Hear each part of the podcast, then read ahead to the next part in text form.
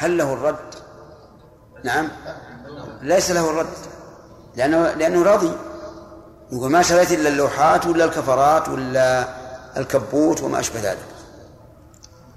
لكن القول الراجع في هذه المسألة أنه إذا كان البائع عالما بالعيب فإن للمشتري الخيار. حتى لو رضي. حتى لو لو رضي.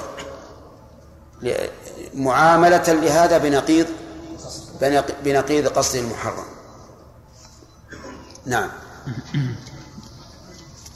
القاعدة التاسعة والثلاثون. لا يجوز تقديم العبادة على سبب الوجوب ويجوز تقديمها بعد وجود السبب وقبل شرط الوجوب وتحققه. وذلك أن الله جعل للعبادات أوقاتا تجب بوجودها وتكرر بتكر بتكرارها كأوقات الصلوات الخمس ورمضان وأوقات الحج. فلو فعل ذا فلو, فلو فعلت هذه قبل دخول وقتها لم تصح. ومن حلف جاز له أن يقدم الكفارة قبل الحنث ولا يجوز تقديمها قبل الحلف. وكذلك النذر. طيب هذه القاعدة مفادها أنه يجوز تقديم الشيء على شرطه لا على سببه. لأن السبب كما قال العلماء هو الذي آه، يثبت بوجوده الوجود وبعدمه العدم. فلو أن فلو أن الإنسان قدم الصلاة على وقتها فصلاته باطلة لماذا؟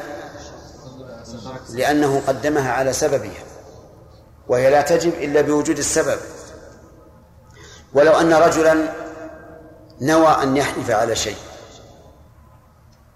ثم قدم الكفارة على اليمين ما فائدة بهذا؟ يريد أن يحلف له على كل حال ليش يقدم؟ ولا ما يصبر لأن يحلف يقول قدمت الكفارة على اليمين من أجل أن أذكر أنني غرمت. وهذا الغرم يلزمني بإيش؟ بالحلف. ترى عقول الناس تختلف. هذا رجل يريد أن يحلف على أن لا يكلم فلانا. هو ما دام لم يكلم ما في هو ما دام لم يحلف ما عليه شيء. لكن قال أريد أن أقدم كفارة هذه اليمين قبل الحلف علشان من أجل أن يحمله على اليمين. ففعل. ثم حلف أن لا يكلمه. ثم كلمه. ما تقولون في هذا؟ تلزمه الكفارة أو لا؟ لماذا؟ لأن الأولى قدمها على السبب. لأن كفارته الأولى قدمها على السبب. طيب. حلف أن لا يكلم فلانا. ثم بدا له أن يكلمه. فكفر قبل أن يكلمه. فما الحكم؟ يصح. يصح. لأنه أتى به بعد وجود السبب. لكن قبل وجود شرط الوجوب لأن شرط الوجوب الحنث. وقد أشار الله إلى هذا في قوله يا أيها النبي لم تحرم ما أحل الله لك؟ تبتغي مرضات أزواجك والله غفور رحيم. قد فرض الله لكم تحلة أيمانكم. إذا نسمي الكفارة قبل الحنث إيش؟ تحلة لأنه حل بها القسم. وبعد الحنث نسميها كفارة. طيب فصار تقديم كفارة اليمين قبل اليمين. تجزي أو لا تجزي؟ لا تجزي. بعد اليمين وقبل الحنث؟ جائزة. وتجزي بعد بعد اليمين والحنث؟ جائزة أيضا. نعم.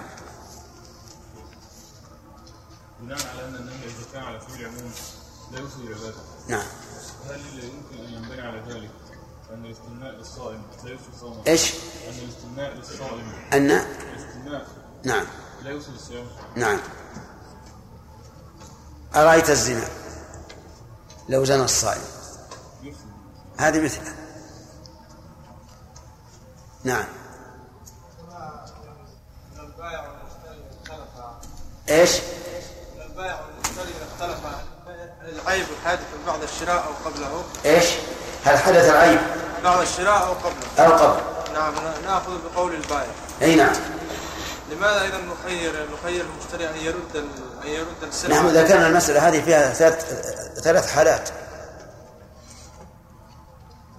ذكرنا فيها ثلاث حالات إذا خيرنا أن يرده ورده لا يشتري أحد منه هذا البائع وقلنا أن نأخذ بقول البائع لماذا ما نقول امسك الح- لأن البيع لأن العيب حدثت بعد الشراء وش الأصل؟ حدوث العيب ولا عدمه؟ ها؟ عجبني ما هو الأصل؟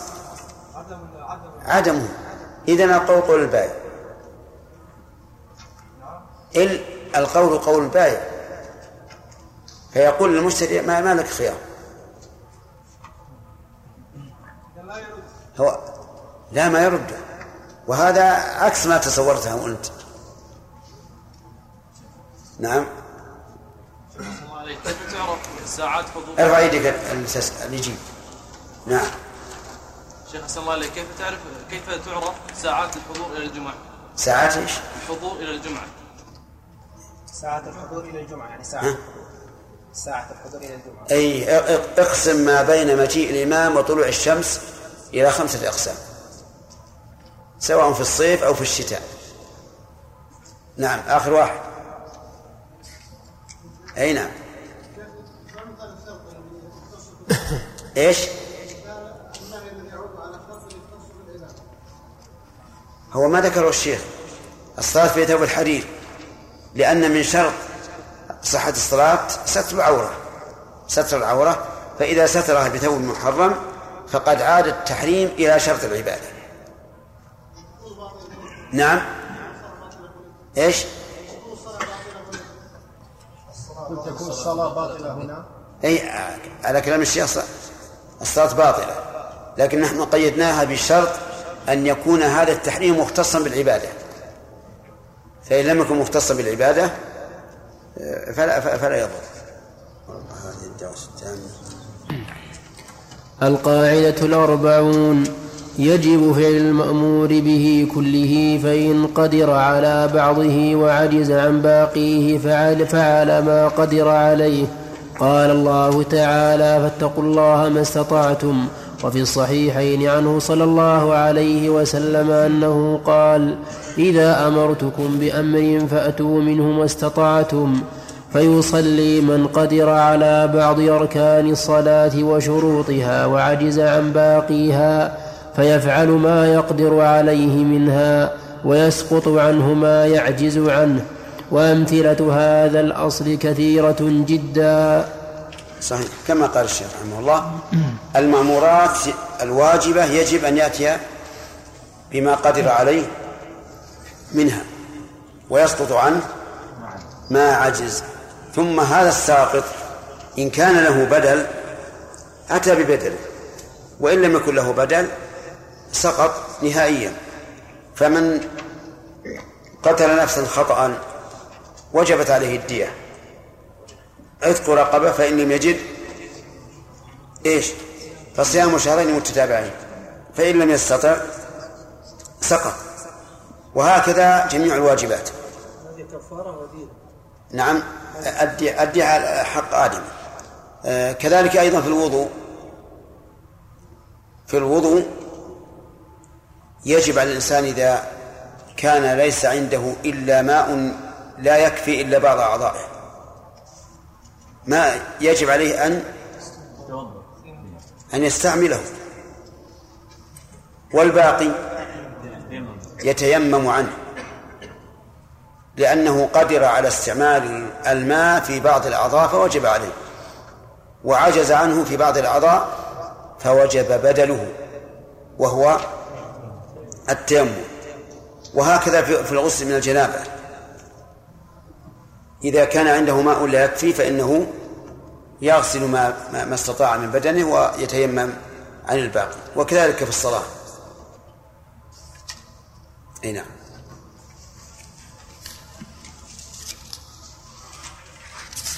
القاعدة الحادية والأربعون. إذا اجتمعت عبادات إذا اجتمعت عبادتان من جنس واحد من جنس واحد تداخلت أفعالهما واكتفي عنهما بفعل واحد. واكتفي عنهما بفعل واحد إذا كان المقصود واحدا. وهذا من نعمة الله وتيسيره أن العمل الواحد يقوم مقام أعمال. فمن دخل المسجد وقت حضور الراتبة فصلى ركعتين ينوي بهما الراتبة وتحية المسجد حصل له فضلهما. وكذلك لو اجتمعت معه أو مع وكذلك لو اجتمعت معهما أو مع أحدهما سنة الوضوء أو صلاة الاستخارة أو غيرها من ذوات الأسباب. هذا هذا أيضا قاعدة مهمة وهي تداخل العبادات. لكن بشرط كما قال الشيخ إذا كان المقصود واحدا وهو أن يأتي بهذه العبادة بقطع النظر عن كونها مستقلة أو لعبادة أخرى. وبشرط أيضا أنهما من جنس واحد. وشرط ثالث أن إحداهما ليست تابعة للأخرى. فإن كانت تابعة للأخرى فإنها لا تجزئ عنها. كسنة الفجر مثلا مع صلاة الفجر. لا تجزئ صلاة الفجر عن سنة الفجر لأن السنة تابعة. الأمثلة ذكرها رحمه الله إنسان دخل المسجد ولم يصلي الراتبة. في أي الصلوات هذه؟ الظهر والفجر. دخل الظهر بعد أن أذن وكان قد توضأ قريبا. فهنا هو مطالب بسنة الوضوء وبتحية المسجد وبراتبة الظهر. فهل إذا صلى ركعتين تجزى عن الجميع؟ الجواب نعم. لأن المقصود واحد. وهو أن يأتي بركعتين بعد الوضوء. وأن يأتي بركعتين عند دخول المسجد. وأن يأتي براتبة. وهنا نقول إما أن ينويهما جميعا. إما أن ينوي هذه العبادات جميعا. فيحصل له ثواب الجميع وإما أن ينوي واحدة منهما فهذه ينظر. إن نوى الراتبة أجزأت عن عن الباقي عن تحية المسجد وعن سنة الوضوء. وإن نوى سنة الوضوء أجزأت عن سنة الوضوء وعن تحية المسجد لأنه حصل المقصود. لكن لا تجزئ عن الراتبة لأن المقصود هنا وجود ركعتين قبل الصلاة. مستقلتين. وأما قوله رحمه الله صلاة الاستخارة فهذا فيه احتمال أن تكون صلاة الاستخارة مقصودة بذاتها فيصلي لأجل الاستخارة ركعتين ويقول بعدهما دعاء الاستخارة. ويحتمل أن تكون داخلة في هذا فيكون هذا الرجل الذي دخل المسجد بعد الوضوء يكون مطالبا بسنة الوضوء وسنة دخول المسجد والراتبة والاستخارة. فينوي بذلك أربع أربعة أربع نوافل. قد يتأيد دخول صلاة الاستخارة في ذلك بقول النبي عليه الصلاة والسلام فليصلي ركعتين من غير الفريضة. فإنه يصدق على هذا أنه صلى ركعتين من غير الفريضة. وقد يقال إن النبي صلى الله عليه وسلم قال من غير الفريضة بناء على الأغلب وأنه لا بد من ركعتين مستقلتين للاستخارة. وهذا لا شك أنه أحوط وأولى. حتى يعلم الإنسان وهو يصلي أنه إنما فعل ذلك من أجل أن يستخير ربه عز وجل. فالأفضل فالذي أرى أن الأولى أن تخرج صلاة الاستخارة عن ذلك وأن يقال لابد للاستخارة من من ركعتين مستقلتين. ومن ذلك من أمثلتها إذا أخر طواف الإفاضة في الحج وطاف عند الوداع أجزأ إيش؟ عن الوداع إذا نوى طواف الإفاضة. وإذا نواهما جميعا. فإن نوى طواف الوداع فقط لم يجزي عن طواف الإفاضة لأن طواف الإفاضة عبادة مستقلة. نعم. وهذه مسألة أرجو أن تنبهوا لها الحجاج. لأن كثيرا من الناس الآن يؤخر طواف الإفاضة بناء على أنه يجعله عند السفر ويجزي عن طواف الوداع. فتجده ينوي طواف طواف الوداع ويغيب عن ذهنه طواف الإفاضة. هذه يجب أن ينبه الناس عليها. ويقال اجعل على بالك طواف الإفاضة وأنت إذا نويته وحده أجزأك عن الوداع. نعم. ومن حلف عدة أيمان على شيء واحد وحنث فيه عدة مرات قبل التكفير أجزاه كفارة واحدة عن الجميع. فإن كان الحلف على شيئين فأكثر وحنث بالجميع فكذلك على المشهور من المذهب. واختار الشيخ تقي الدين في هذه المسألة الأخيرة أن الكفارة أن الكفارة تتعدد بتعدد المحلوف عليه. وأما إذا كانت الكفارات وأما إذا كانت الكفارات متباينة مقاصدها ككفارة ظهار. ككفارة ظهار ويمين ب ويمين بالله. أو للوطء في نهار رمضان وجب عليه كفارات لكل واحدة منها إذا حنث. والله أعلم. إذا حلف عدة أيمان على شيء واحد. يعني الأيمان مكررة والمحلوف عليه شيء واحد. أجزأته كفارة واحدة ولا أشكال. مثال ذلك حلف أن لا يكلم فلانا. فعلم بذلك رفيقه وقال بلغني يا فلان أنك حلفت أن لا تكلم فلان. وهو رجل طيب. فقال إذن أحلف مرة ثانية والله لا أكلم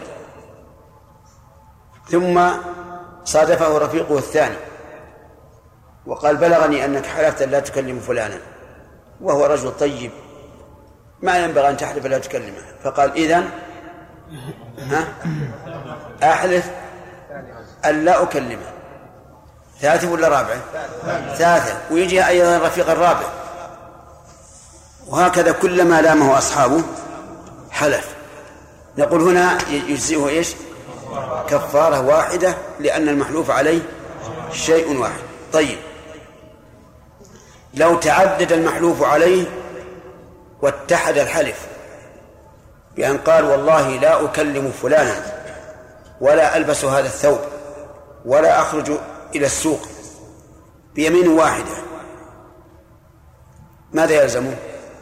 يلزمه كفارة واحدة وذلك لأن اليمين واحدة فلا توجب أكثر من كفارة وإن تعدد المحلوف عليه.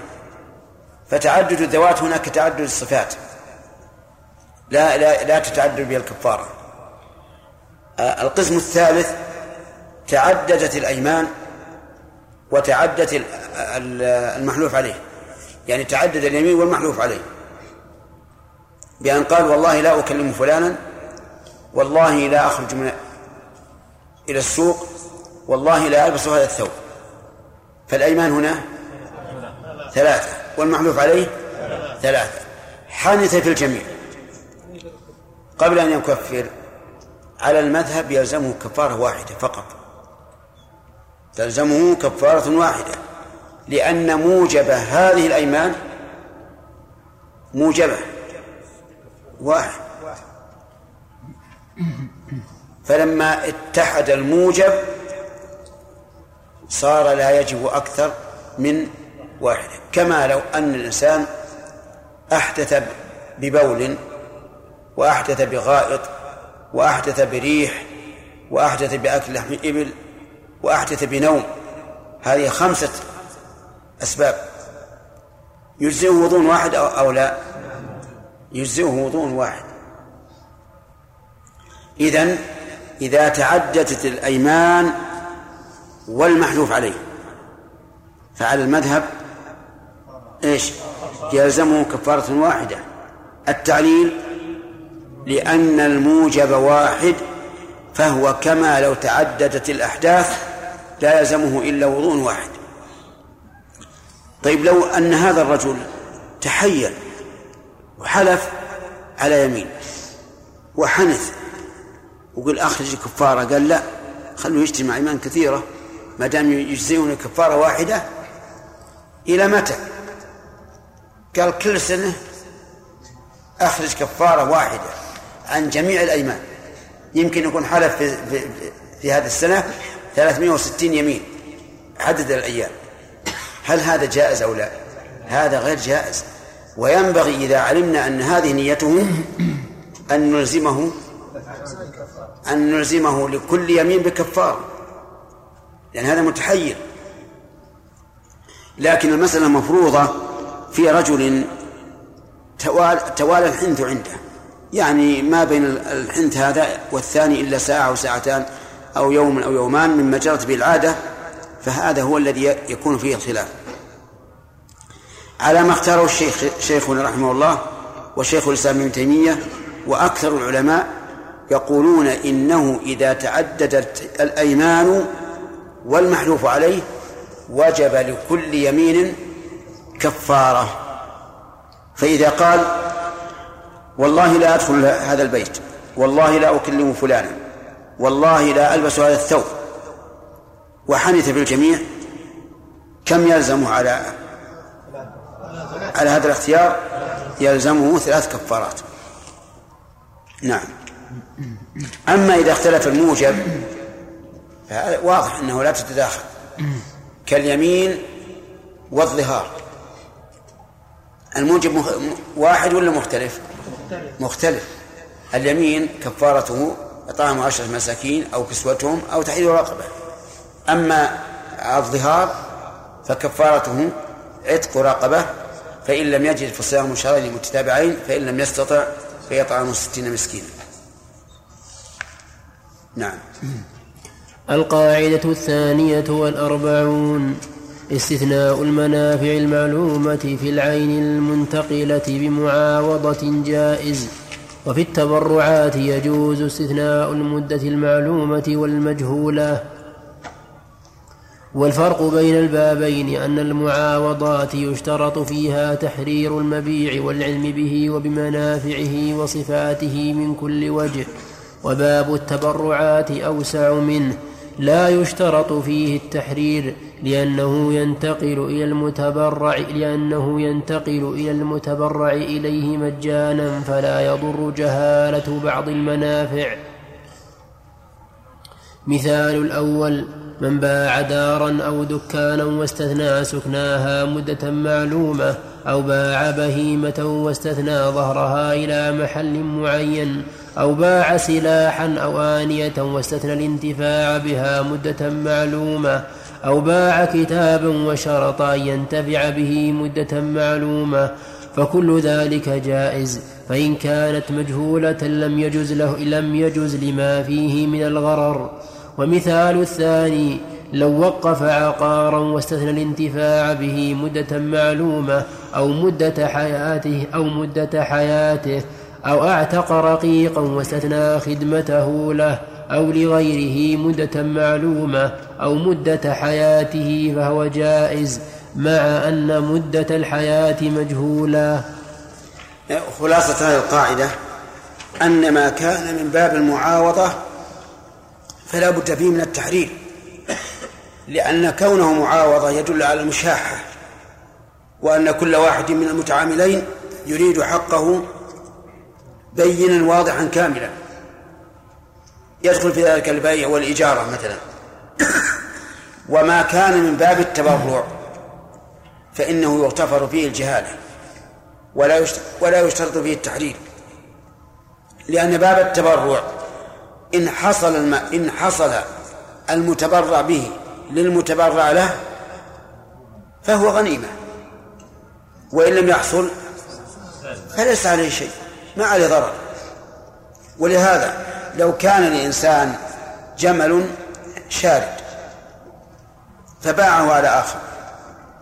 يجوز أو لا يجوز؟ لا يجوز لأن البيع معاوضة. ولو وهبه لآخر جاز. هذا الآخر إن ذهب يطلب الجمل ووجده فغنيمة وإن لم فلا فلا فلا ضرر عليه. فإن قيل عليه ضرر. وهو أنه يذهب يطلب الجمل. قلنا هذا الضرر ليس ليس ملزما به بخلاف المعاوضة. هذا ليس ملزما به. كما لو خرج إنسان مثلا يصطاد صيدا ربما يقطع المفاوز ولا يجد ولا يجد صيدا. المهم هذه القاعدة مبنية على إيش؟ ما كان من باب المعاوضة فلا بد فيه من العلم والتحرير. وما كان من باب التبرع فالأمر فيه واسع. نعم. القاعدة الثالثة والأربعون. طيب هل لنا دليل في هذه المسألة؟ يعني جواز استثناء منفعة المبيع؟ ما هو؟ حديث جابر رضي الله عنه أنه باع على النبي صلى الله عليه وسلم جمله واستثنى حملانه إلى المدينة. نعم. القاعدة الثالثة والأربعون. من قبض من قبض العين لحظ نفسه لم يقبل قوله في الرد إلا ببينة فإن قبضها لحظ مالكها قبل. وذلك لأنه إذا قبضها لحظ مالكها فهو محسن محض وما على المحسنين من سبيل. ولكن ولكن يقيد ذلك إذا ادعى رده للذي ائتمنه. يعني الذي ائتمنه أو نائبه. لا من عندي أنا هذا. للذي ائتمنه أو نائبه. كان يوصله إلى بيته مثلا ونحو ذلك. وهذه القاعدة آه، الظاهر لا, لا يمكننا أن نتكلم عليها لأنها أعلنت الساعة. نعم. كيف؟ العين من قبض العين نعم. إيش؟ نعم. نعم. الزاني؟ إي معلوم وأقبح. ها؟ إيش؟ يصح. إلى أن مقصودا لا يتلذذ هذا التلذذ. وهذا التلذذ أشد. يعني الفساد هنا من أجل أن نفس الجماع محرم مفسد للصوم. نعم؟ لا لا. يجب إقامة الحد عليه كامل. الشيخ ذكرنا أن من أن من حلف على أشياء متعددة بيمين واحد أن عليه كفارة واحدة نعم. إذا حلف فيها. نعم. لكن إذا قال قائل إنه إذا حلف على أشياء متعددة حرف العطف. فهذا يفيد نية تكرار العامل يلزم على كل شيء. لا هذا المحلوف عليه هذا. هذا المحلوف عليه. ما له ما له دخل في, في, في اليمين. نعم لو قال مثلا والله لا أكلم فلانا والله لا أكلم فلانا آه، نعم والله لا ألبس هذا الثوب والله لا أخرج إلى من البيت. واضح. أما هذا فالعطف ما هو على على العامل الذي هو اليمين. نعم. هذه السنن. هل يصح هذه هذه السنن التي ستذكر. السنن هذه السنن التي ستذكر هل يصح ستذكر يعني هنا سنن. هل يمكن تداخلها أو لا يمكن؟ هي التوبة والوضوء وتحيه المسجد وما بين الأذانين والراتب والقدوم من السفر وصلاة نعم. كل ما قصد ما كان فيه المقصود واحدا يتداخل. ما هو المقصود بذاته من المقصود إن- انه انه يصلي ركعتين هذا المقصود. هذه هل هي كذلك أو؟ أي نعم هي كذلك. إلا الاستخارة كما قلت لك. نعم. شخص صلى سنة الفجر قبل الصلاة فلما فرغ من صلاته نسي فقام يصليها بعد الصلاة. هل يبطل صلاته ولا يكمل ذكر في أثناء الصلاة. ذكر في يا شيخ. نعم يبطل الصلاة. يجب عليه قطعها لأنه لا صلاة بعد صلاة الفجر حتى تطلع الشمس. نعم شيخ بارك الله فيكم لو كان الصائل صال للقتل أو بيده ما ما يقتل به كسلاح أو سكين فأثبته صاحب البيت ونزع منه السلاح فهل له بعد ذلك أن يقتله؟ لا يعني لو صار لو صار الإنسان على شخص بسلاح ثم إن المصول عليه صار أقوى فأخذ السلاح فهل يقتله؟ لا ما لا يقتله لأنه يندفع يندفع شره بدون القتل. شيخ هو إن تركه قام و... و... وأراد قتله مرة ثانية. لا ما يقوم وبيد, صاحب السلاح. ولهذا قال العلماء لو خاف أن يبدره الصائل فله أن يقتله مباشرة. لأنه ما ما يمكن. إي نعم. نعم. شيخ ذكر الله بالنسبة لل- لو إنسان فاتته يعني لو أن. لو أن إنسان آه، يعني ما- فاتها الوتر ما صلى الوتر من الليل. ثم أيضا برضه آه، ركعتي الفجر آه، السنة فاتته. هل بامكانه في الضحى أن يأتي ب طبعا الوتر آه، كما هو معلوم أنه يعيد إيش؟ آه، ويشفعه. ويشفعه نعم. يمكن أن يكون يعني يجمع بين لا ما يمكن. لأن كل صلاة مقصودة بذاتها. ولا كان نقول أشياء كثيرة معنا يمكن نختصر حتى صلاة الفريضة بعد. نعم.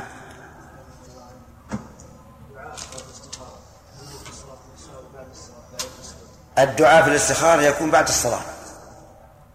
لأن النبي صلى الله عليه وسلم قال فليصلي ركعتين من غير الفريضة ثم ليقل ولا يصدق عليه أنه صلى ركعتين إلا إذا سلم منها نعم. لا الظاهر يرفع يد يده. لأن الأصل في الدعاء أن يرفع يده. بسم الله الرحمن الرحيم. الحمد لله رب العالمين. وصلى الله وسلم على عبده ورسوله محمد وعلى آله وصحابته أجمعين. قال الشيخ رحمه الله تعالى القاعدة الثالثة والأربعون. من قبض العين لحظ نفسه لم يقبل قوله في الرد إلا ببينة فإن قبضها لحظ مالكها قبل.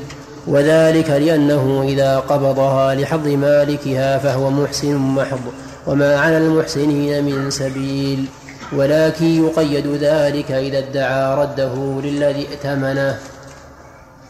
فالم... بسم الله الرحمن الرحيم. سبق أن قلنا للذي ائتمنه أو من يقوم مقامه كما لو أعطاها ابنه الذي جرت العادة بأنه يتولى ماله أو أداها إلى بيته وأعطاها أهله وما أشبه ذلك. نعم. فالمودع والوكيل والوصي وناظر الوقف وولي اليتيم إذا كان ذلك منهم بغير عوض. إذا ادعوا الرد قبل قولهم. وأما من قبض العين لحظ نفسه كالمرتهن والأجير. ومنهم المذكورون إذا كانوا بعوض.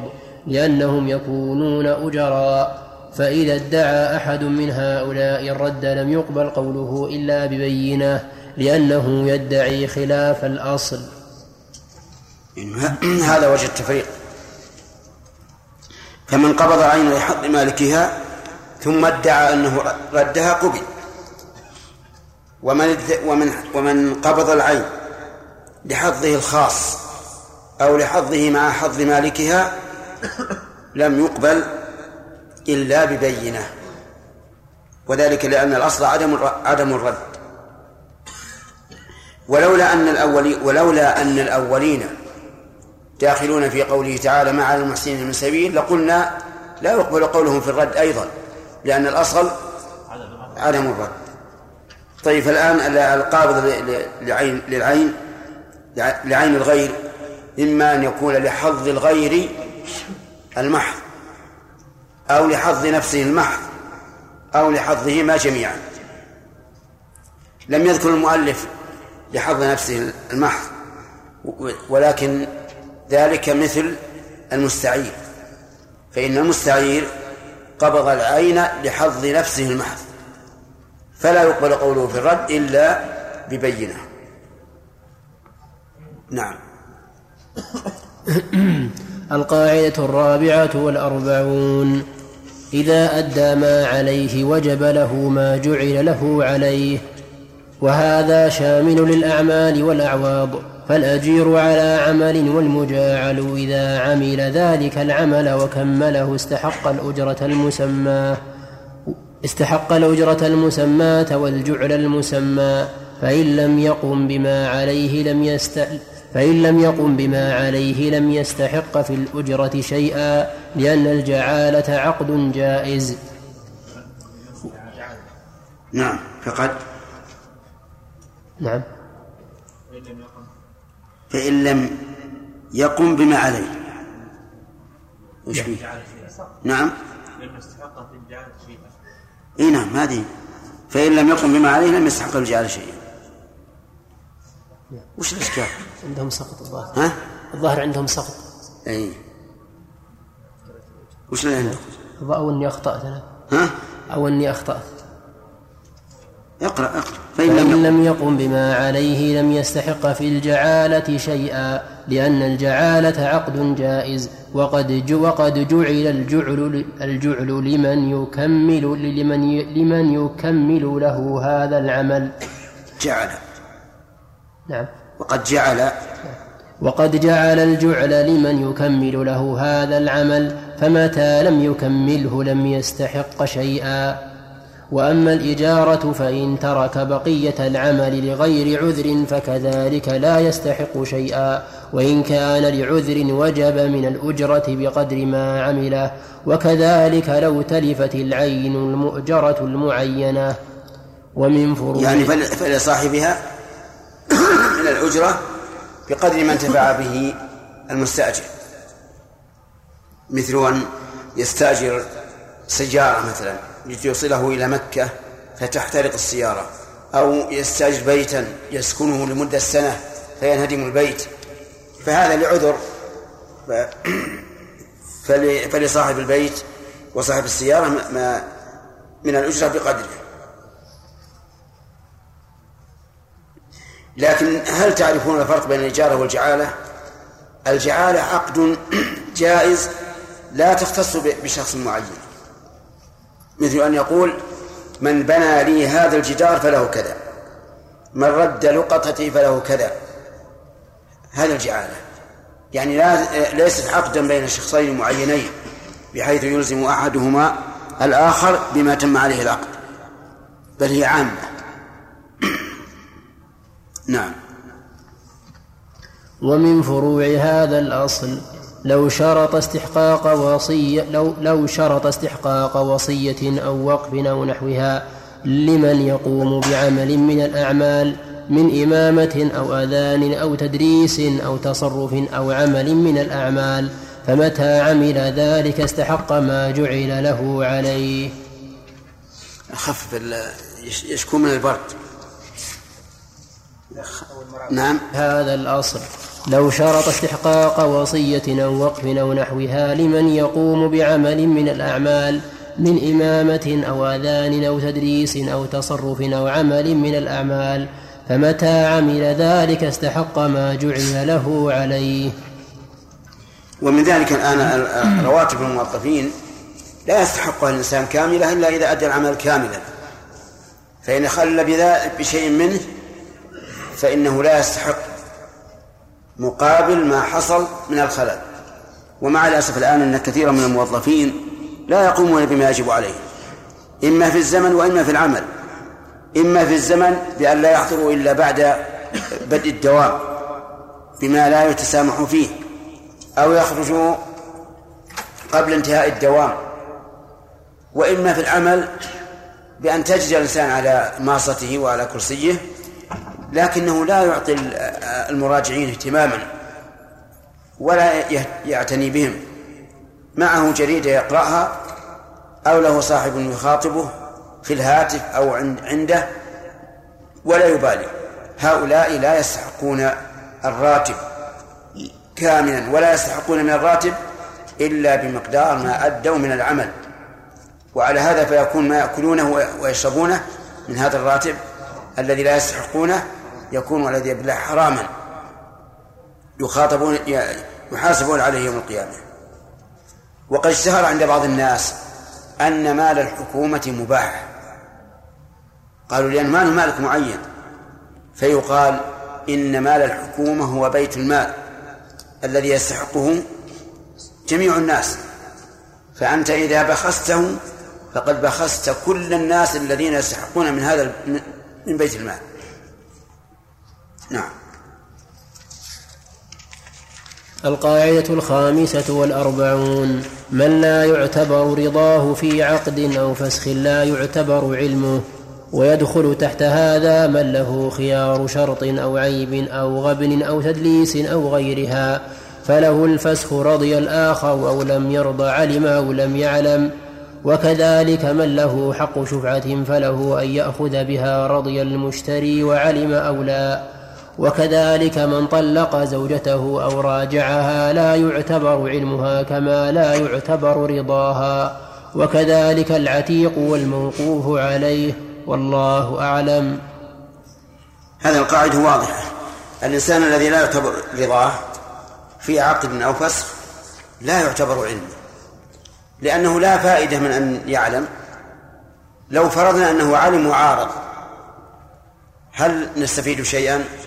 لا لأن رضاه ليس بمعتبر. فالمرأة مثلا لو طلقها زوجها وهي لم تعلم بالطلاق حتى انتهت العدة ثم قال لها إن عدتك عدتك قد انقضت لأني قد طلقتك منذ ثلاثة أشهر أو أربعة. قالت ما علمت. فماذا يقال لها؟ يقال ليس ليس ليس بلازم. لأنك لو علمت وعارضت ما لم يقبل معارض لم تقبل معارضتك. فالقاعدة هذه أن كل من لا يعتبر رضاه لا يعتبر علمه. نعم. القاعدة السادسة والأربعون. من له الحق على الغير وكان سبب الحق ظاهرا فله الأخذ من ماله بقدر حقه إذا امتنع أو تعذر استئذانه. وإن كان السبب خفيا فليس له ذلك. للأول, للأول أمثلة منها. من له حق على الغير وكان سبب الحق ظاهرا أي بينا يعلمه كل الناس فله الأخذ من ماله بقدر حقه إذا امتنع أو تعذر استئذانه إذا امتنع واضح يعني بأن كان حاضرا ولكنه لم يفي بما يجب عليه أو تعذر استئذانه بأن يكون في بلد بعيد أو يخفى مكانه. فلمن له الحق أن يأخذ من ماله وإن لم يعلم. وإن كان السبب خفيا فإنه ليس له أن يأخذ. لقول النبي صلى الله عليه وسلم أد, أد الأمانة إلى من ائتمنك ولا تخن من خانك. نعم. الأول أمثلة منها إذا امتنع الزوج من النفقة الواجبة على زوجته فلها الأخذ من ماله بقدر نفقتها ونفقة أعد أعد. إذا امتنع الزوج. إذا امتنع الزوج من النفقة الواجبة على لا لزوجته.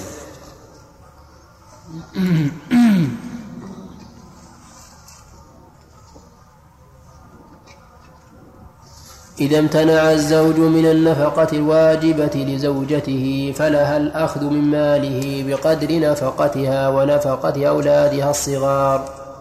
وكذلك من وجبت عليه نفقة قريبه وكذلك الضيف إذا امتنع من نزل به من قراه فله الأخذ من ماله بمقدار حقه لأن أخذهم في هذه الأحوال لا ينسب إلى خيانة. وإنما يعزى إلى ذلك السبب الظاهر. نعم هذا تعليل. لكن هناك دليل من السنة وهي هند بنت عتبة جاءت تشكو إلى النبي صلى الله عليه وسلم أن زوجها أبا سفيان رجل شحيح لا يعطيها من النفقة ما يكفيها وولدها. فقال النبي صلى الله عليه وسلم خذي من ماله ما يكفيك أنت وبنيك بالمعروف. وهذا دليل واضح. والسبب هنا ظاهر أو غير ظاهر؟ يعني وجوب النفقة على الزوج ظاهر؟ لأن كل يعرف أن الزوجة يجب على زوجها أن ينفق عليها. فأذن لها النبي صلى الله عليه وسلم أن تأخذ من ماله ما يكفيها وبنيها. فإن قال قائل هذا فيه حكم على الغائب. لأن النبي صلى الله عليه وسلم لم يدعو أبا سفيان. ويسأله قلنا هذا ليس من باب الحكم ولكنه من باب الإفتاء. والإفتاء يجوز أن يفتي الإنسان حتى على الغائب. لأنه لو كان من باب الحكم لدعاه النبي صلى الله عليه وعلى آله وسلم وألزمه إلزاما أن ينفق على زوجته وبنيه. نعم. ومثال الثاني من له دين على آخر من قرض أو ثمن مبيع أو قيمة متلف أو غيرها من الحقوق التي تخفى. فهذا إذا امتنع المطلوب من الوفاء فليس لصاحب الحق فليس لصاحب الحق الأخذ من ماله بغير إذنه لأنه وإن كان له حق لكنه في هذه الحال لكنه في هذه الحال ينسب إلى خيانة. وفيه أيضا سد لباب الشر والفساد كما هو معروف. لحديث أد الأمانة إلى من ائتمنك ولا تخن من خانك. وهذا القول المتوسط بين قول من أجاز ذلك مطلقا ومن منع ومن منع مطلقا هو مذهب الإمام أحمد وهو أصح الأقوال وهو الذي تدل عليه الأدلة وهو الذي تدل عليه الأدلة الصحيحة الموافق لأصول الشريعة وحكمها نعم هذا هذا قول متوسط بين من يجيز مطلقا ومن لا يجيز وأنا الآن في يدي هوية ونسيت أزيلها. استغفر الله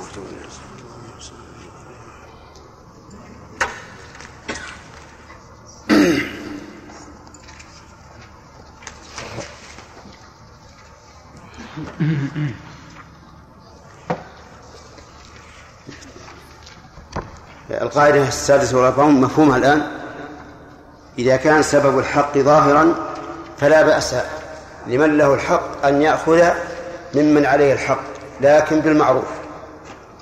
وإذا كان غير ظاهر كدين على شخص ثمن مبيع أو أجرة أو غير ذلك فإنه ليس له أن يأخذ منه. والدليل قول النبي صلى الله عليه وسلم أد الأمانة إلى من ائتمنك ولا تخن من خانك. نعم.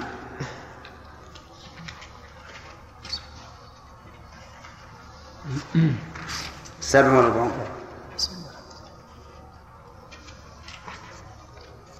القاعدة السابعة والأربعون.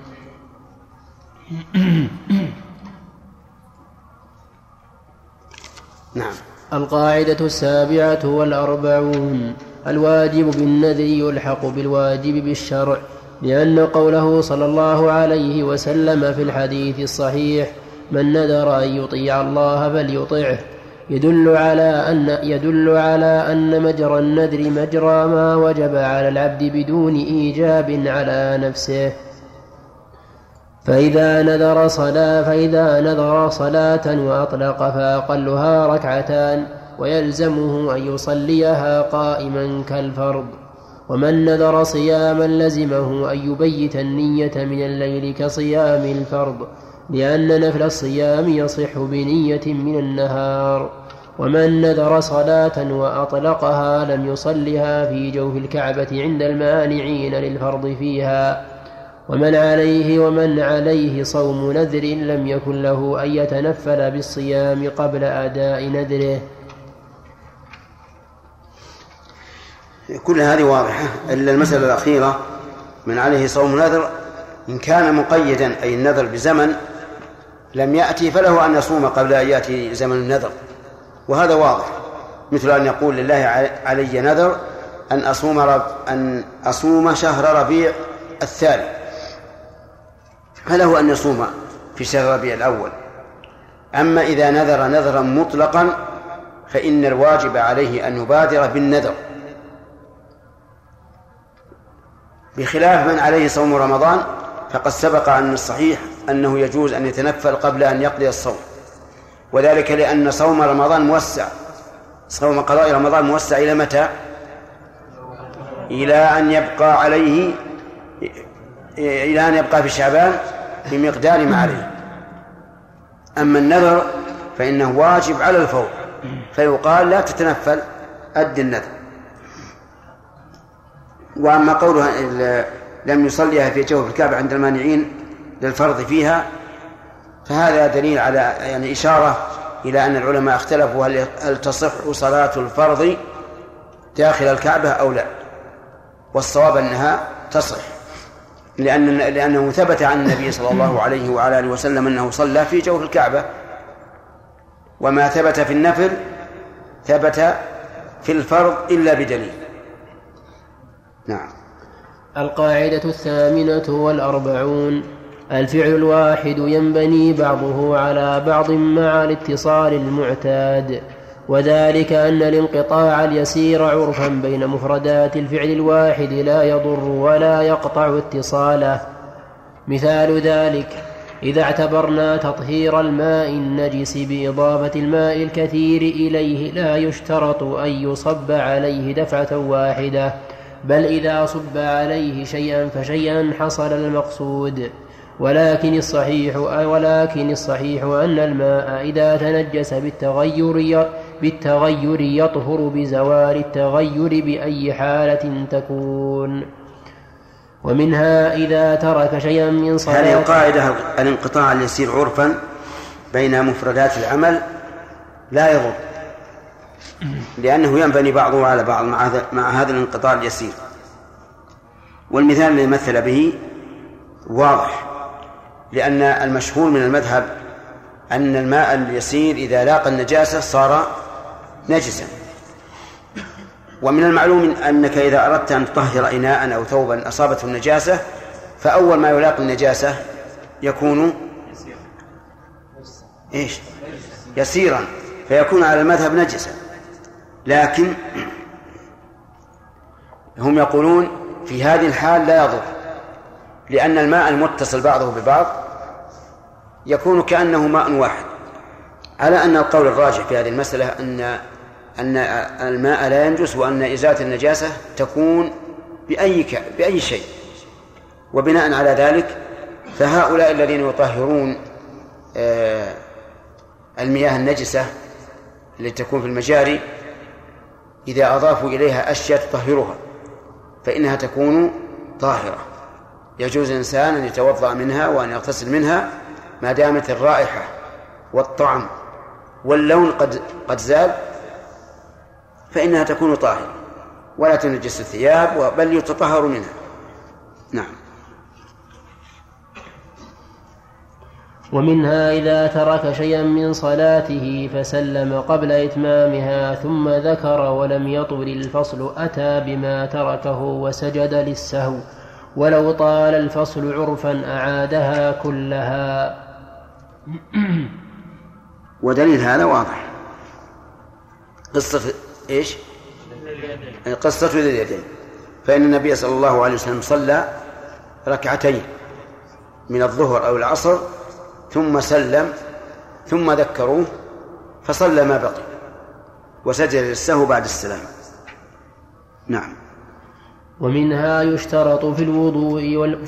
ومنها يشترط في الوضوء الموالاة فإن غسل بعض أعضائه ثم انفصل غسل الباقي عن ثم انفصل غسل الباقي عن الأول بفصل قصير لم يضر وإلا وإلا طال الفصل. وإلا؟ وإن وإن.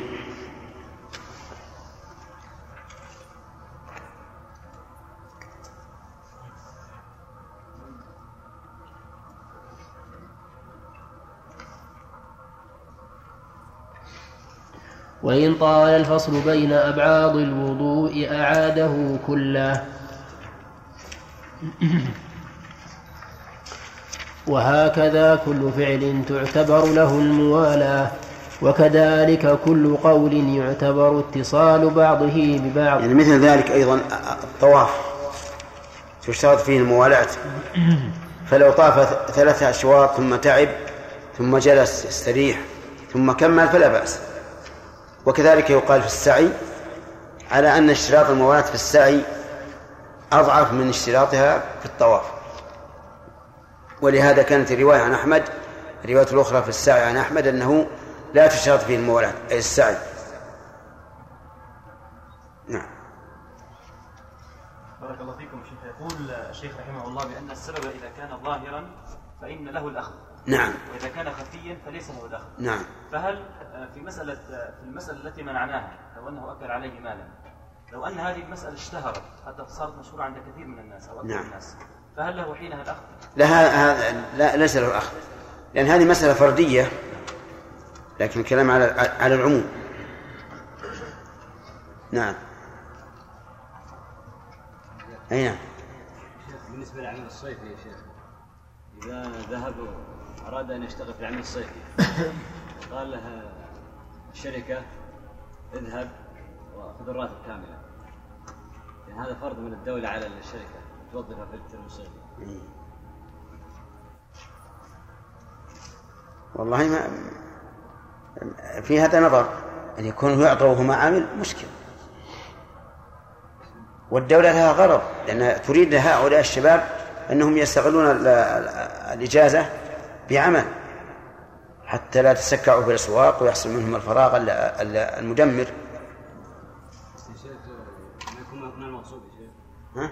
يكون ما المقصود من الدولة هو المقصود من من إلزام الدولة الشركات بذلك حفظ الشباب. فإذا قال الشركة لا نعطيك الأجرة وروح فنحن نقول لا إذا أعطوك الأجرة تبقى اشتغل نعم.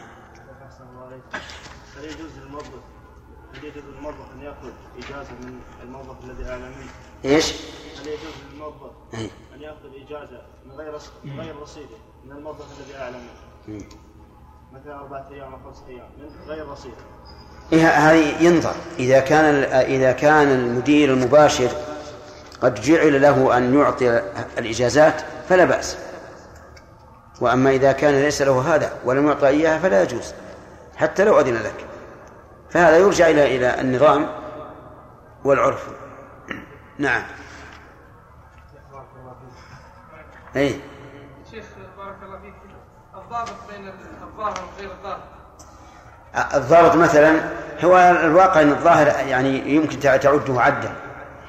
النفقات والضيافة ه- هذا أمر ظاهر. والظاهر من من, من الظاهر أيضا مثلا الجند الموظفون فإنهم وظيفتهم ظاهرة. كل يعرف ان ان أن لهم حقا في هذا. غير الظاهر اللي عادة يكون بين الرجل وصاحبه. نعم.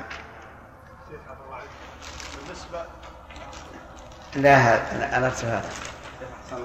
أنت بعده. نعم.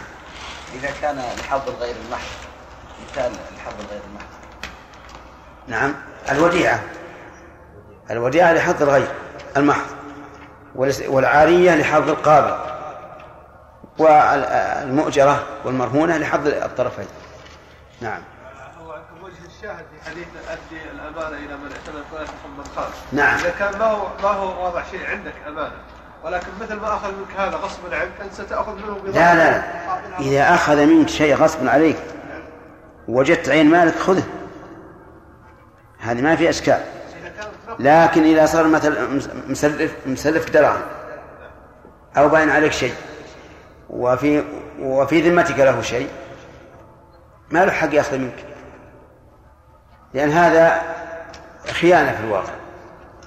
إذ أن المعاملة الأولى بينك وبينه أمانة فلا يمكن أن تخونه وت- وتأخذ وإلا لكان كل إنسان يعدو على على صاحبه ويأخذ منه. نعم. نعم. إذا كان الإمام جعل النائب في مسجد إذا كان. الإمام الذي وكل إلى مسجد جعل جعل نائبا في مسجده وكان مفرطا في هذا. فهل لناظر الوقت أن يعطي النائب الراتبة أو الإمام أيهم يعطيه؟ أولا لا يجوز للإنسان ال- المرتب في وظيفة إمامة أو أذان أن ينيب غيره إلا إذا كان يسمح له من قبل المسؤول عن المسجد. فإن فعل فإنه لا يجوز. يوجد بعض الناس مثلا يكون له راتب في الشهر ألفين ريال. يخلي واحد آخر خمسمائة ريال يصلي عنه وألف وخمسمائة يأخذها لنفسه هذا حرام ما يجوز لكن إذا أذن من له النظر في هذا المسجد سواء كان متبرع وصاحب خير أو كان من الدولة فهذا لا بأس به صلى الله عليك شيخ الراتبة ما تعاد إذا عيد الفريضة. إيش؟ الراتبة لا لا.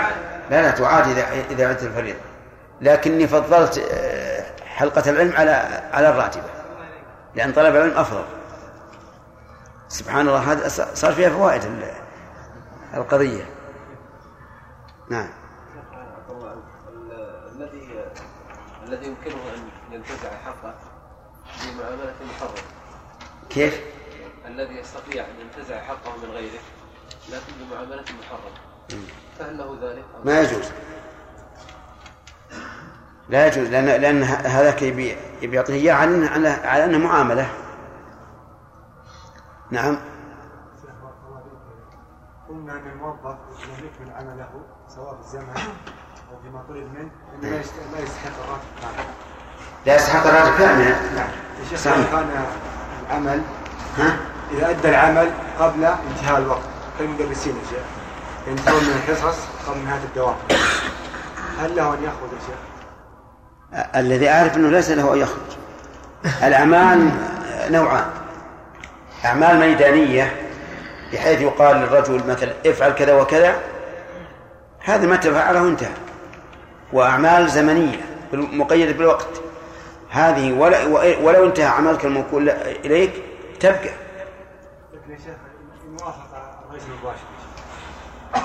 فهو كما قلت الأخ قبل قليل.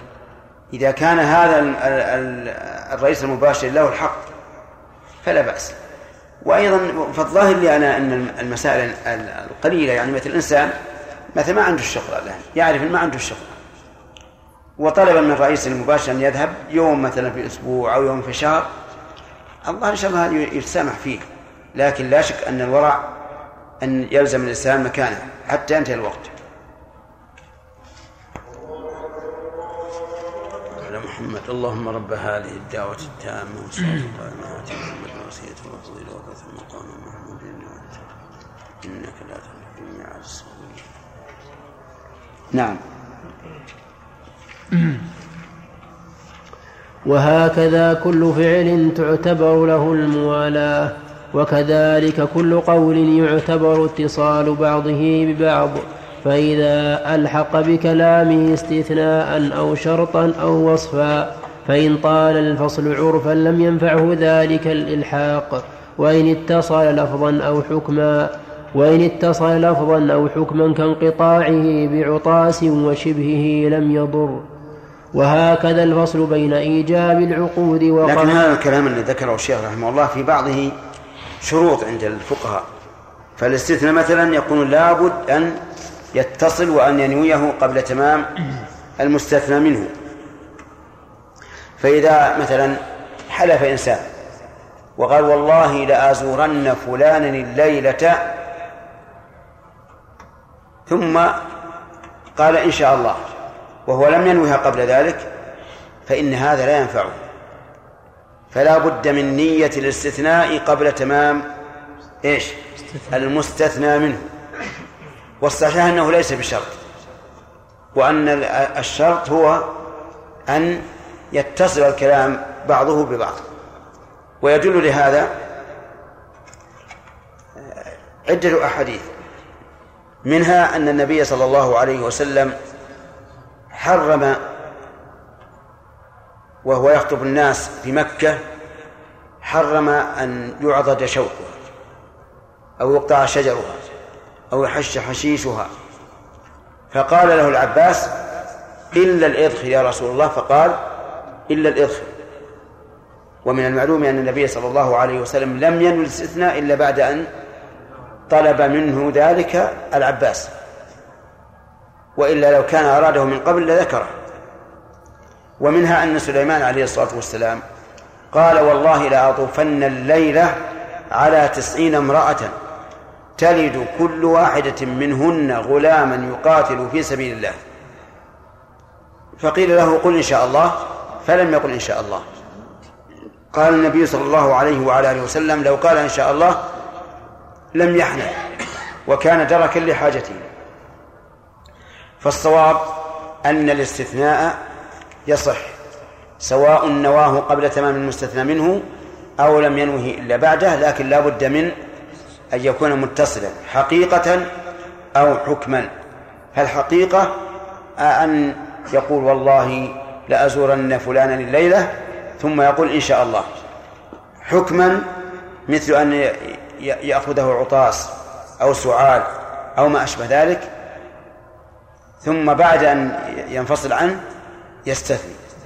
فهذا ما فيه اتصال مباشر لكنه متصل حكما. طيب ومثل لو قال لو كان عند الإنسان أربع زوجات وقال زوجات الأربع طوالق وكانت أمه عنده وكانت تحب إحداهن فقالت له إلا فلانة قال إلا فلانة يصح أو لا يصح؟ على المذهب لا يصح لأنه لم ينوي الاستثناء من قبل وعلى القول الراجح يصح. فلا تطلق هذه المرأة التي استثنيت. نعم. وهكذا الفصل بين إيجاب العقود وقبولها لا يضر الفصل المعتاد فإن زاد على المعتاد أو اشتغل. عندكم استغل؟ نعم. اشتغل.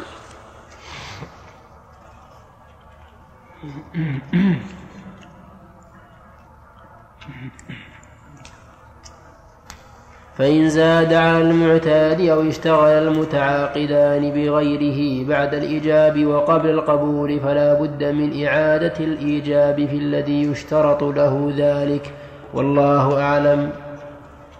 الإيجاب هو اللفظ الصادر من البائع في البيع. والقبول هو اللفظ الصادر من من المشتري. فإذا قال البائع بعت عليك بيتي بمائة ألف ريال. سكت المشتري. ثم صار يحدث عن أمور السياسة. ما الذي صار في, كذا وما الذي صار في كذا؟ نعم. ثم بعد ذلك قال قبلت.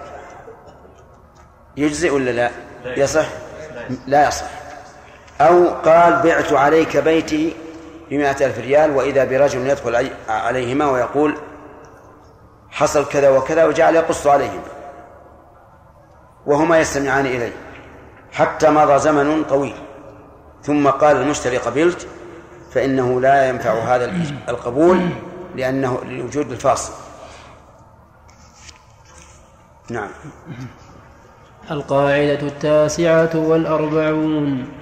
الحوائج الأصلية للإنسان لا تعد مالا فاضلا وذلك أن الذي تعلقت به حاجة الإنسان في حكم المستهلك مثلا البيت الذي يحتاجه. مثلا؟ نعم. مثلا البيت مثلا البيت الذي يحتاجه للسكنى والخادم الذي يحتاجه لركوبه. والخادم الذي يحتاجه الخادم يحتاج لركوبه. نعم. مثلا البيت الذي يحتاجه للسكنى والخادم والذي يحتاجه لركوبه وأثاث بيته وأوانيه وفرشه ولباسه المحتاج إليه. كل ذلك ليس بمال فاضل. يمنع صاحبه أخذ الزكاة إذا كان فقيرا ونحوه. وكذلك لا زكاة فيه.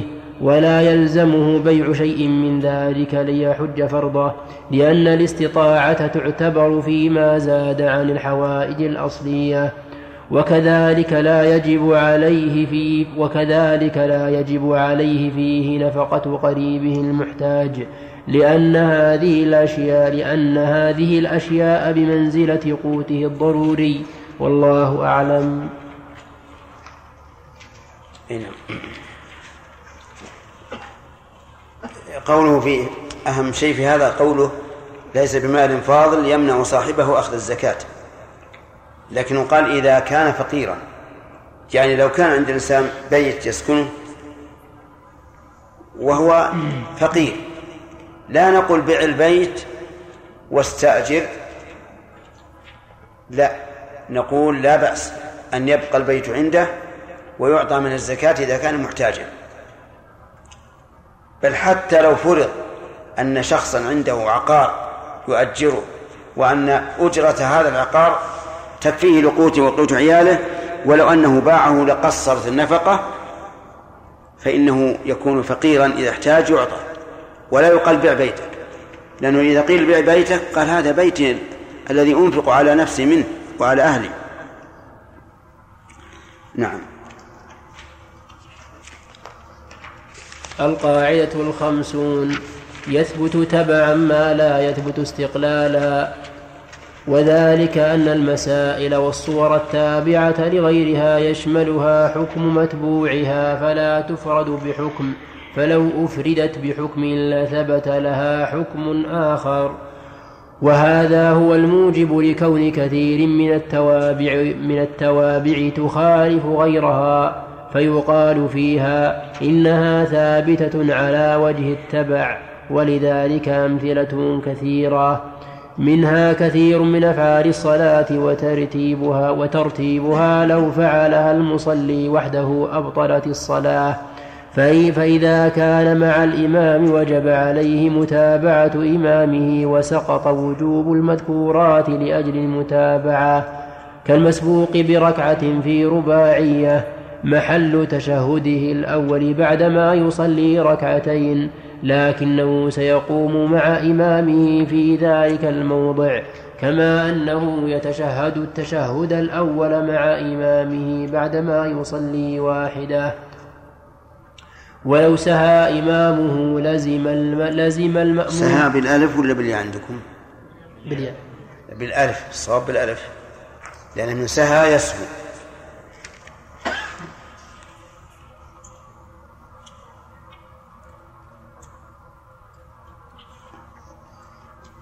ولو سهى إمامه لزم المأموم متابعته في... نعم. ولو, ولو سهى إمامه لزم المأموم, لزم المأموم متابعته في سجود السهو ولو لم يسهو المأموم لكن وجب عليه تبعا لإمامه. ومنها إذا بدا صلاح الثمر جاز بيع الجميع وكان الذي لم يبدو صلاحه تابعا لما بدا صلاحه. وكذلك لا يجوز بيع المجهولات التي لم توصف ولم يرها المشتري لكنها إذا كانت تابعة لكنها إذا كانت تابعة لغيرها جاز ذلك. كأساسات الحيطان إذا بيعت الدار تدخل تبعا لبيع الدار المعلومة. ومنها إجبار الشريك مع شريكه على العمارة في الأشياء المشتركة مع أن لو كان وحده لم يجبر على التعمير. فيه مثال لو لو مثل به المؤلف لكان واضحا في بيع المجهولات. بيع الحمل لا يجوز وإذا باع شاة حاملا جاز. لأنه يثبت تبعا ما لا يثبت استقلالا. ولهذا لو قال بعتك هذه الشاة بمئة وحملها بخمسين لم يصح البيع. ولو قال بعتك هذه الشاة بمئة وخمسين وهي حامل جاز لأنه يثبت تبعا ما لا يثبت استقلالا. نعم. أي.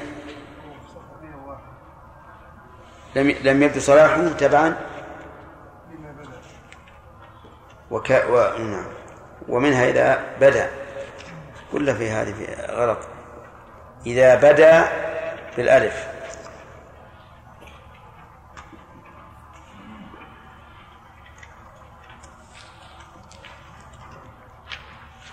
وكان الذي لم يبدو صلاحه تابعا لما بدا. هذا هو؟ نعم. ومنها إجبار الشريك مع شريكه على العمارة في الأشياء المشتركة مع أن لو كان وح مع, مع أن لو كان وحده مع لم أنه.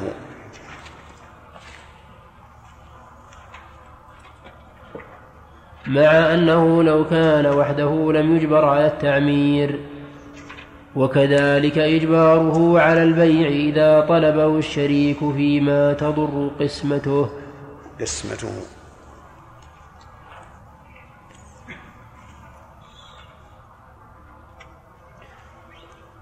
ومن ذلك نقبل. نقبل. إيه؟ نقبل. إيه، نقبل قول المرأة. ومن ذلك نقبل قول المرأة الثقة.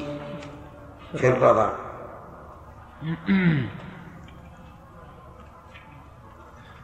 ومن ذلك نقبل قول المرأة الثقة في الرضاع ويترتب على ذلك انفساخ النكاح. مع أن المرأة لا يقبل قولها في الطلاق لكنه جاء تبعا لقبول قولها في الرضاع وأمثلته كثيرة.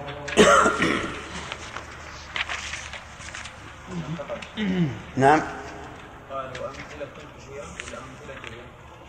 أمثلته عندنا وأمثلته. أمثلة؟ صح. أمثلته كثير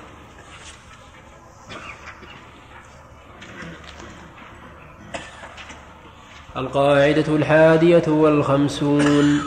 الأسباب والدواعي للعقود والتبرعات معتبرة. يعني إذا عقد العاقد عقدا أو تبرع بشيء أو تبرع بشيء وهنا داع وهنا داع وحامل حمله على ذلك اعتبرنا ذلك الذي حمله لأن الأعمال بالنيات والأمور بمقاصدها. فمن ذلك عقود المكره بغير حق وتبرعاته لا تنعقد. ومن ذلك الحيل التي التي يتحيل بها على المحرمات. فنعتبر القصد ولا ننظر إلى صورة العقد. ومن ذلك هدايا العمال. فإنها لا تحل لهم لأن السبب معروف. ولهذا قال صلى الله عليه وسلم في قضية ابن اللتبية الذي أرسله عاملا على الصدقة وحصل له من الناس هدايا فقال صلى الله عليه وسلم منكرا عليه هل لا جلس في بيته فينظر أيهدى إليه أم لا؟ فاعتبر السبب الحامل لهم على الإهداء ومن أهدى إليه خوفا أو حياء وجب عليه الرد. وكذلك لا وكذلك لا يقبل المقرض من المقترض هدية قبل الوفاء إلا أن يحتسبها من دينه أو يكافئه عنها لأن الحامل له على ذلك القرض وكل قرض جر منفعة فهو ربا. ومن هذا عقود ومن هذا عقود الإيمان. ومن ومنها ومن هذا عقود الأيمان يعتبر فيها نية الحالف.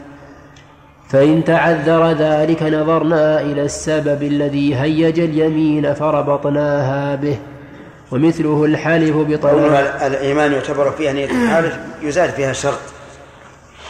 إذا احتملها اللفظ فإن لم يحتملها اللفظ فإنه لا عبرة بقوله إنه نوى.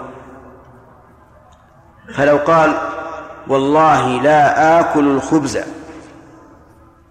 ثم أكل عبد الله عوض إيش قلت؟ قال والله لا آكل الخبز نعم. قال والله لا آكل الخبز. ثم أكل الخبز. فقيل له حنثت. قال أردت بقولي والله لا آكل الخبز أي لا آكل الدجاج. هل يقبل؟ لماذا؟ لا يحتملها اللفظ. لا لا ولو قال والله لا أنام الليلة إلا على فراش ثم خرج إلى إلى البر ونام على الرمل. فقيل له حنثت لأنك قلت والله لا أنام إلا على فراش. قال إن الأرض فراش. ها. يقبل؟ لماذا؟ لأن اللفظ يحتمل. اللفظ يحتمل. ولو قال والله لا أنام الليلة إلا على وتد فخرج إلى الجبل ونام عليه. ها؟ لم يحنث؟ ليش؟ لأن الجبل وتد نعم. المهم أنه لابد أن نقيد. نية الحالف إذا احتملها اللفظ فإن لم يحتملها فإنها لا تعتبر. إذا إذا لم يكن له نية ننظر إلى السبب الذي دعا إلى اليمين. فإذا قيل فإذا قال فإذا قيل له عن شخص إن هذا الرجل ممن عرف بشرب الخمر قال والله لا أكلمه. بناء على أنه يشرب الخمر.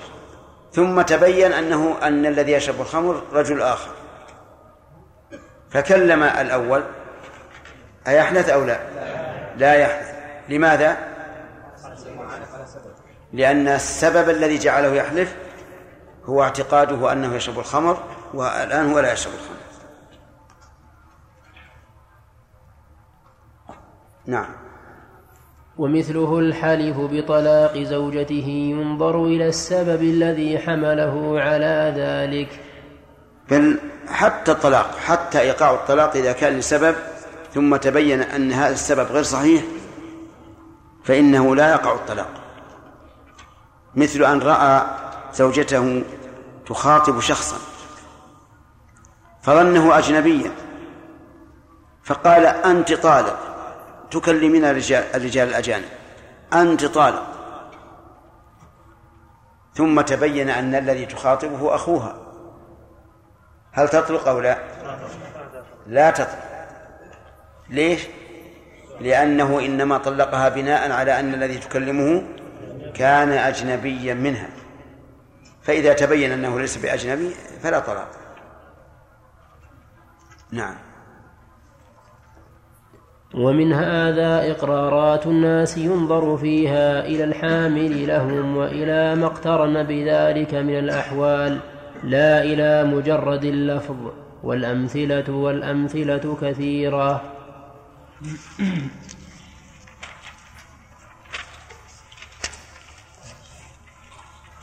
انتهى الوقت. نعم. عبد الرحمن. أقول أحسن الله إليك الشيخ قيد في أخذ المرأة من مال زوجها. إيش؟ أقول الشيخ قيد في أخذ المرأة من مال زوجها. نعم. قال تأخذ يعني نفقة ما يكفيها ونفق وما يكفي أولادها الصغار. الصغار. نعم. ما أدري. الظاهر بناء على الغالب لأن الكبار الغالب مما يأخذون من أبيهم وإلا يكون لهم مال خاص فبناء على الغالب. نعم.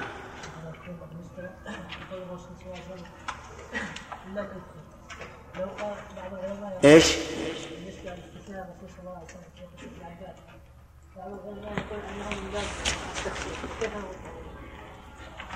ما هو صحيح لأن الرسول صلى الله عليه وسلم قال إلا الإدخل والتخصيص لا بد أن يكون بجملة مستقلة فقوله إلا الإدخل هذا أداة استثناء واضح؟ أو لا؟ لما قال العباس إلا الإدخل يا رسول الله فإنه لبيوتهم وقينهم قال إلا الإدخل وإلا هذه أداة استثناء يعني فهو لا بنى هذا هذا على ما سبق من كلامه. لكن أنا أقول لك وللإخوان بعض العلماء نسأل الله أن يهدينا وإياكم صراطه المستقيم. بعض العلماء إذا اعتقد شيئا حاول أن يلوي نصوص أعناق النصوص إليه. ولا كل يعرف. إن قول الرسول إلا الإدخل معناها أن هذا الكلام مبني على الكلام الأول. نعم. إيش؟ إيش؟ نعم. شيخ نعم نعم. مسلم فقال إنه كان يصلي وهو مسلم ازاره في آخر حديث. نعم. وإن الله لا يقبل صلاة رجل مسلم. نعم. إيه، راجع راجع الحديث. ها؟ أقول راجع الحديث. أحسن الله عليك في المسألة التي ذكرناها في الدرس الأول. إيش؟ المسألة التي ذكرناها في الدرس الأول. وهي أن الرجل الذي وكل رجلا أن يمسك مسجده ويعني وكل رجل إيش؟ يمسك له المسجد يعني يؤم الناس بدلا أي نعم. وقلنا شيخ لو كان راتبه مثلا 2000 ووكله ثم أعطاه 1000 يعني لا يجوز له. نعم. طيب تراضى على ذلك من الأول. ما يجوز.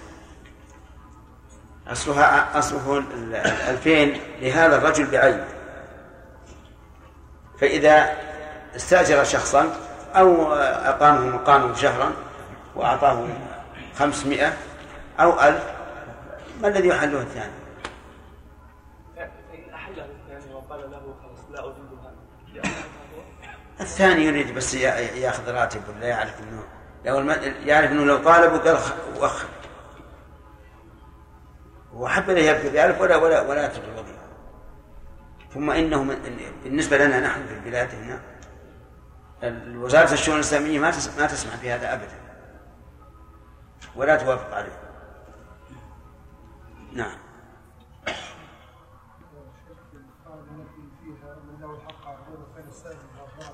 ها؟ الشيخ قيد من له الحق على غيره وكان السائل ظاهرا الشيخ قيد آه، أخذ هذا الحق بشرط وهو إذا امتنع وتعدى نعم. يا شيخ الا يضاف إلى ذلك وأن لا يحصل مفسدة عظيمة. هذه يجب أن نعرف أن جميع المباحات لابد أن تقيد بهذا كل المباحات إذا تضمنت مفسدة انقلبت ممنوعة يعني ولا حاجة أننا نقيد كل المباحات بأن لا يحصل مفسدة. هذا معروف. لماذا شرطنا الاستثناء واتصال الاستثناء بالحلف ولم إيش؟ لماذا شرطنا الاست- الاستثناء اتصال الاستثناء بالحلف ولم نشترط الطوارئ النساء. وشو ولم نشترط النساء الطوارئ. للنساء الطواف الطوارئ. ثم استثنى بعد قليل. أي. ولم نشترط يعني لابد لكن كله سواء كله سواء. حتى لو أنه طلق النساء الأربع قال نساء الأربع طوالق فقيل له إلا فلانة. فقال إلا فلانة فلا بأس. ها؟ والحلف كذلك. لو حلف أن يفعل كذا فقيل قل إن شاء الله. فقال إن شاء الله. ما ما في. كله سواء. نبينا محمد. وعلى آله وصحابته أجمعين. قال الشيخ رحمه الله تعالى القاعدة الثانية والخمسون.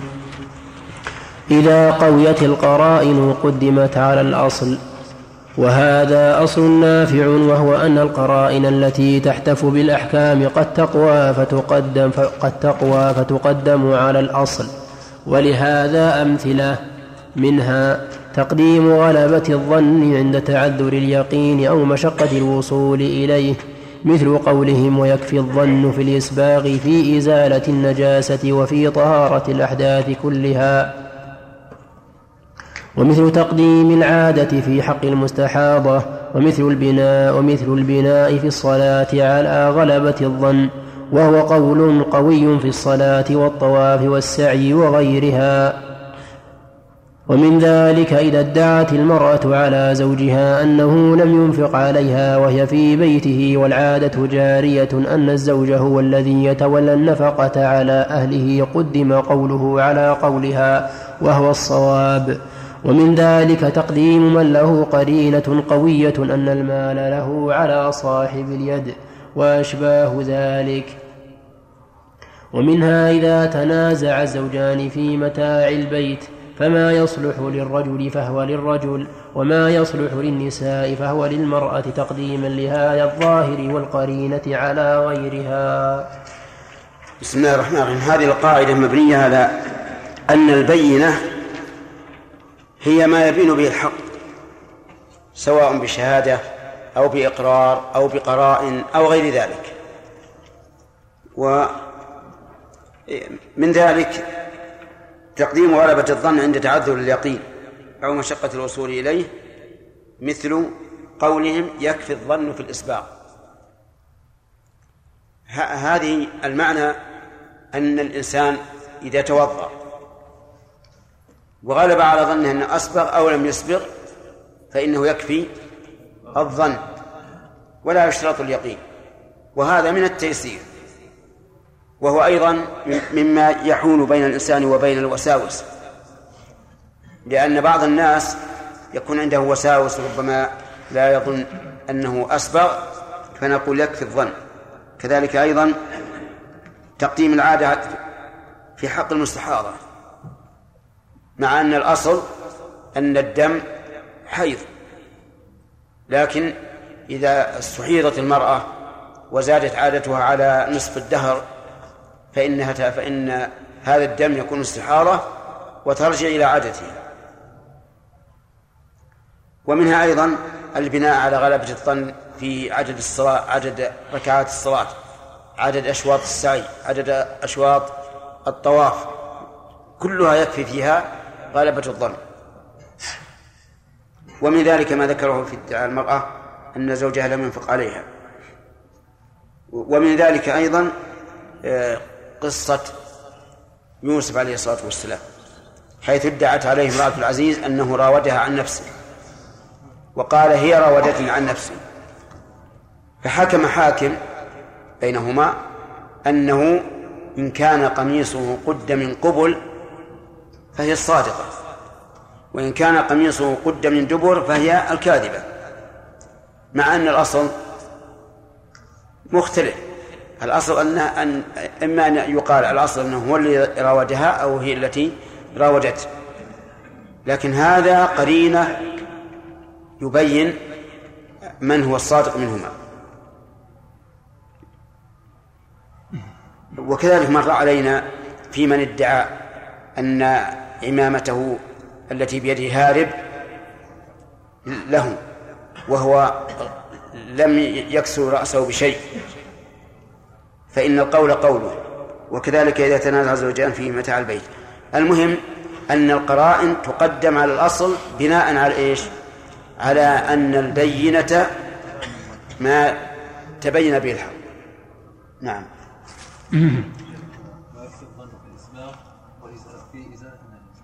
نعم. نعم.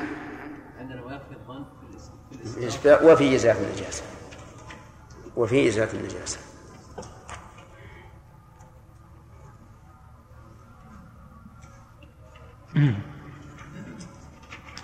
القاعدة الثالثة والخمسون إذا تبين فساد العقد بطل بطل ما بني عليه وإن فسخ فسخا اختياريا لم تبطل العقود الطارئة قبل الفسخ.